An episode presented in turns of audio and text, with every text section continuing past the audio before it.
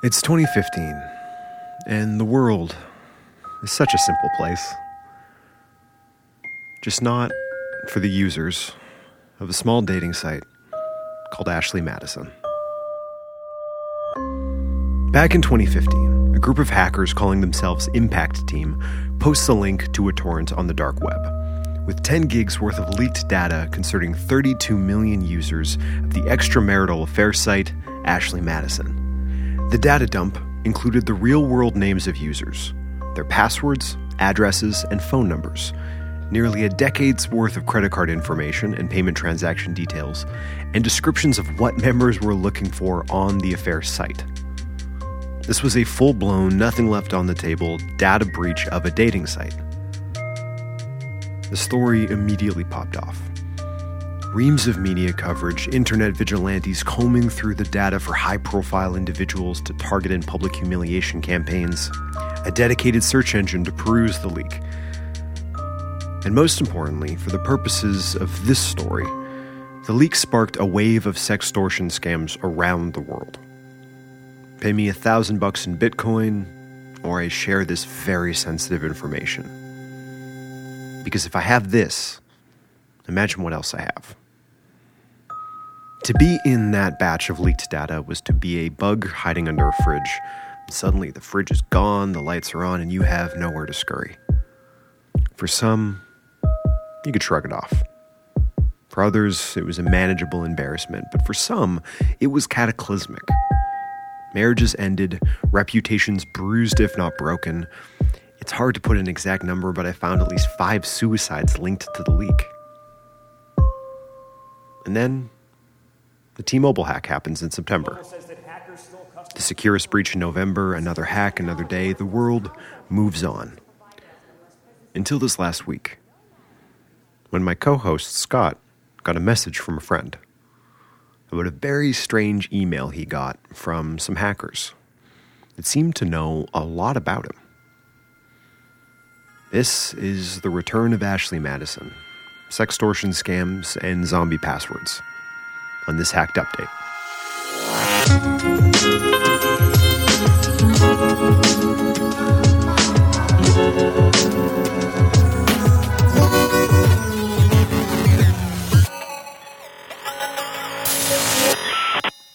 So tell me about this email.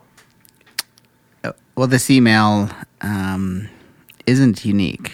I get asked this sometimes weekly, sometimes quarterly, but constantly. People who know me uh, ask me if this is a problem, and they pull out their phone or they forward me an email, and it says, "Hi, you know, John. We know your password is blah, and we know this. We know lots about you, and you know we've bugged a porn site. We've got." You know, some malware on your computer, whatever. There's always a different spin to the uh, manipulation in the email. But then they say, you know, pay us X Bitcoin or else, you know, or else. And, you know, whatever whatever the threat is, the or else is followed by. I want to get to the password part of that because Sure. that seems like where the actual uh, meat of this is. But I did notice in researching these kind of emails that every single one, um, they put some sprinkles on top. They don't just say we have your password. We say we have your password and we have webcam footage of you on a porn site. Sure. And we have leaked photos and we have this other thing. Uh, why do you think a hacker is reaching out to someone who has this like this little kind of nugget of information would add in this additional lie? I think it's uh, like passive validation, like the you've they've validated that they know things about you by showing um, you your password, and then they just assume that if they can, you know, sink the hook, that you'll just believe whatever else they say. Right. Someone makes a claim like, yo, I have like webcam footage of you on some website. You're probably not going to believe that. But if they proceed it with, like, hey, here's your password, I know Yeah. this, suddenly all that stuff becomes like, I don't know, passively validated. Oh, Well, the best thing is that everybody that forwards this to me, um, they all have the same thing. They say this is this is actually a password I used used. Uh, it's an old password. I haven't used it in a year or two, but it was a password that I used forever, and they know it. So you know, should I take this seriously? I get an email saying, "Hey, here's your password. Um, imagine what else we know about you." And so, if you don't want this getting out, send me some Bitcoin. What's actually happening there? Who are these people? How did they get this information? What's going on? Yeah, so a lot of high profile um, data heists. I'll call them data heists because it sounds cool. Um, you know, if you go to haveibeenpwned.com, you can literally type in your email address and it'll tell you which of the major data heists you've been a part of. So, PlayStation Network, Ashley Madison, et etc., etc. Um, and what's happened is these, you know, data heists lead to these big piles of data that get spilled out onto the internet. And slowly and surely over time, you can run password crackers on the on the user table, like we talked about in the problem with passwords. Um, and eventually, you get people's really pa- like real passwords. It might take years to pull them out, but you have them, and you also have their contact details and their emails and stuff like that because that's all part of kind of the user table. So really, all this is is a bunch of people writing scripts to automate threats using you know data heist uh, data as the input for it. Hmm. Does that make sense? Yeah, I think so. I want to dwell on that a little bit because I know we've talked about it in previous episodes, the form these leaks take, but that user table that you mentioned, that's the product of one of these leaks. When these leaks happen, that's what gets out in the world. Yeah, so like a lot of websites, anything that you log into, I call it a user table just because it's often called users in the database, but essentially it's a database. All of these websites have databases behind them, and to log into a website, there needs to be data inside of that website to validate that your username and password are real. So that's often stored in, you know, the quote unquote users table, which will have also your name and your email and anything else associated kind of with you as a user. So, you know, when you go in my account profile, edit profile, all of that detail, all of those fields are often in the user table. You mentioned having to use a password like kind of cracker on that on that file. Is that supposed stuff supposed to be encrypted? Is it supposed to be plain text? Like I feel like there's there's what happened with Ashley Madison, which feels like both a failure of securing that table and a failure of the table as like a structural thing. Um, is that common? Is it typically just like yeah, here's all your stuff in a file, or is it typically supposed to be like locked down? Even if that file gets out, it's protected in some other way. I wish I had a different answer for you, but no. Um, the the passwords were encrypted, even with Ashley Madison, but the the table itself should really never get public.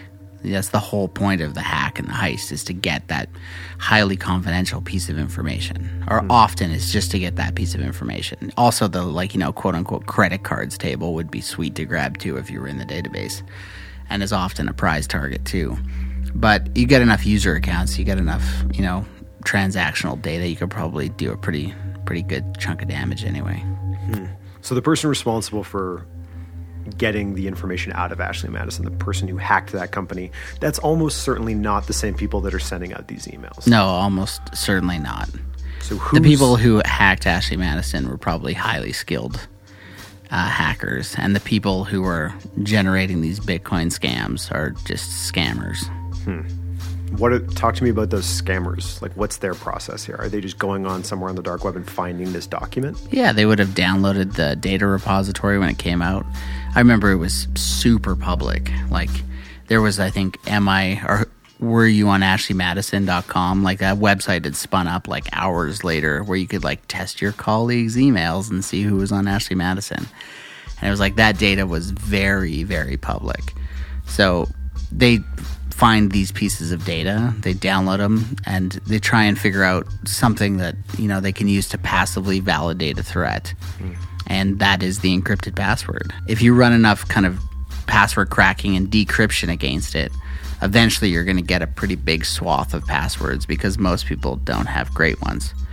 Um, and especially in today's kind of computing resources world, you know, you could you know, be pretty aggressive in a brute force password crack and probably get a lot, especially with that many accounts. Right. So inside that document, so many of the passwords are something really easily guessable. Yeah. Password to 2018. Sure. Exclamation point. I don't know who signed up for Ashley Madison in 2018, but oh, whatever, 2013 or I don't remember when the heist was. but it makes it easier for you to be able to reverse engineer um, the rest of the passwords inside of that document. Yeah, and and um, yeah, it's not a it's not a complicated process. There's great tools for it, and uh, you know it'd be pretty easy, especially with some of the larger word lists that you can download. And we do talk about this in problems with passwords. Um, you can download these monster dictionaries of like lexicons of, you know, all these words and combinations and variations of them, and quickly run those against uh, any kind of password list you have, and often get a lot of wins. So they probably did that as well. So we've got the person who originally hacked Ashley Madison over here. We've got the people that are sending emails to your friends saying, "Hey, I've got your password. Imagine what else I have. Send me a bunch of Bitcoin." The people doing the decryption, the people turning that user table into actionable passwords asso- associated with emails. That's is that someone in the middle of those two people? Is that the original hacker, or is that something that even the scammers can just be doing? Yeah, themselves? even the scammer. That's almost certainly being done by the scammer. It's really not that complicated. It's actually the saddest part because it's the most vulnerable part, or one of the most vulnerable parts in that chain, is that you can essentially decrypt a password by encrypting words and comparing them against the encrypted version. right. So it, it's not two way encryption where they're not like actually unencrypting it, but they're just doing encrypt Right. like they just encrypt words over and over until they get something that matches and then they know what the password is. Right, you've got this giant ream of encrypted passwords, and then you figure out what encryption tool it used. They used to generate it, and then you just start encrypting like the word password, the Yeah. word password 2013, and whatever you get out of that, you just test that against your original table. Yeah, Right. if they're the same, the password that you encrypted to compare against it is their password.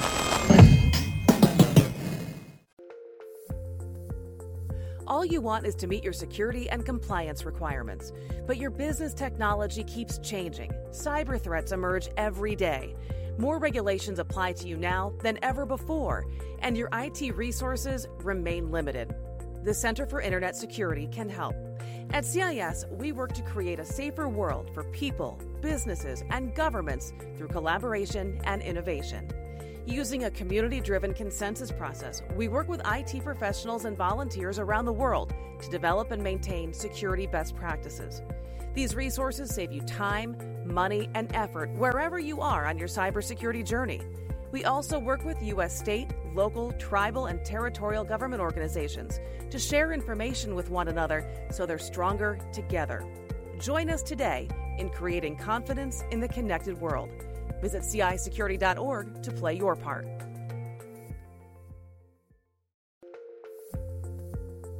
All you want is to meet your security and compliance requirements. But your business technology keeps changing. Cyber threats emerge every day. More regulations apply to you now than ever before, and your IT resources remain limited. The Center for Internet Security can help. At CIS, we work to create a safer world for people, businesses, and governments through collaboration and innovation. Using a community driven consensus process, we work with IT professionals and volunteers around the world to develop and maintain security best practices. These resources save you time, money, and effort wherever you are on your cybersecurity journey. We also work with U.S. state, local, tribal, and territorial government organizations to share information with one another so they're stronger together. Join us today in creating confidence in the connected world. Visit CISecurity.org to play your part.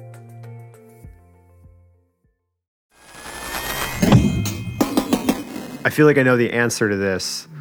What do you do when you get one of these emails? It pops up. I know all this seedy stuff about you. Know how I know all that stuff? I have your e- your password. What should you do with that email when you get it? Uh, hit the delete key. Does it tell you that maybe you should think about any other accounts that might have used that password and go change them? Yeah, 100%. If you're still using that password, like if your heart literally skips a beat because it's not your old password but your current password, then you might be dealing with something differently or something different, a different threat, or you just haven't changed your password in forever. And if it's the latter, then you should probably go do that. Yeah. that leak was four or five years ago at this point. Why do you think that information is coming back again right now? Because there was a revival of it in 2018. There's been a, a surge of it now in the last couple months. Why do you think people keep going back to those old? old pools of passwords? Is it just because people have forgotten about that original story and it might be relevant again? Like, can, give me a little glimpse into the mind of the people running these scams. Oh, it's probably just, you know, them looking for new avenues to kind of brute force against. These people are looking to run, you know, quantity over quality scams, and they want to run as many as they humanly can. So they're looking for any avenue to get any kind of leverage to cause people to think that they're in threat and crisis. Like my phone rings four times a week threatening me with the IRS, you know. And it's all scammers. And, you know, it tricks some people. It doesn't trick me, but it tricks lots of people. And the reason why they keep doing it is because it works. Hey, everyone. This is two ish months of Yeah, news updates. Uh, not sure if you guys love them, hate them. Uh, we've heard some positive stuff. We haven't heard a ton of negative stuff. Love to know how you guys feel. Hit us up on Twitter at Hack Podcast. Uh, if you're a patron, hit us up on Patreon. We're thinking about doing less kind of weekly update mini episodes and focusing on putting more time, more production value, more like structured storytelling into the big once a month episode. Sort of see what that sounds like. Maybe an occasional news update here and there, but really focusing on those as an experiment for a couple months hit us up if that sounds like what you'd like out of Hacked moving forward. And thank you for listening as we crack, you know, exactly what the show wants to be.